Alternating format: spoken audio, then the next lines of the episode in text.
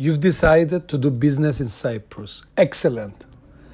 Then what? The first thing you need to do is find someone to set up a company for you and keep your accounting records as well as to advise you about the, all the tax benefits that Cyprus has to offer. So, how do you find these experts? Do you simply Google them? Or you need something more niche, something more sophisticated so that you won't lose your time, effort, or energy. And within few minutes of your time, you can get quotations for what you really need. Well, guys, we have the solution for you finhub.com.cy.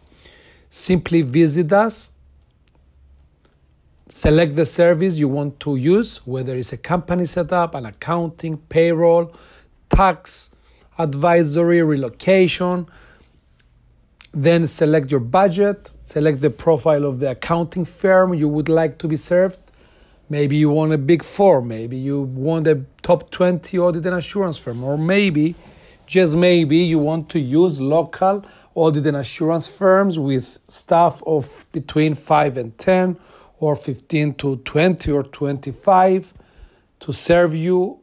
It all depends really from your size. If you're very big, then you should go with the big boys.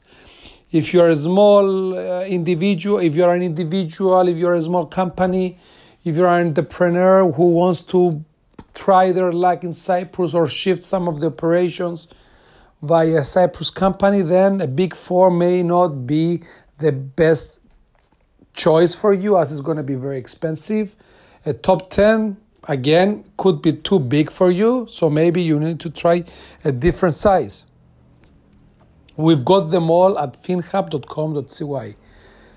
Simply visit us and you will be amazed.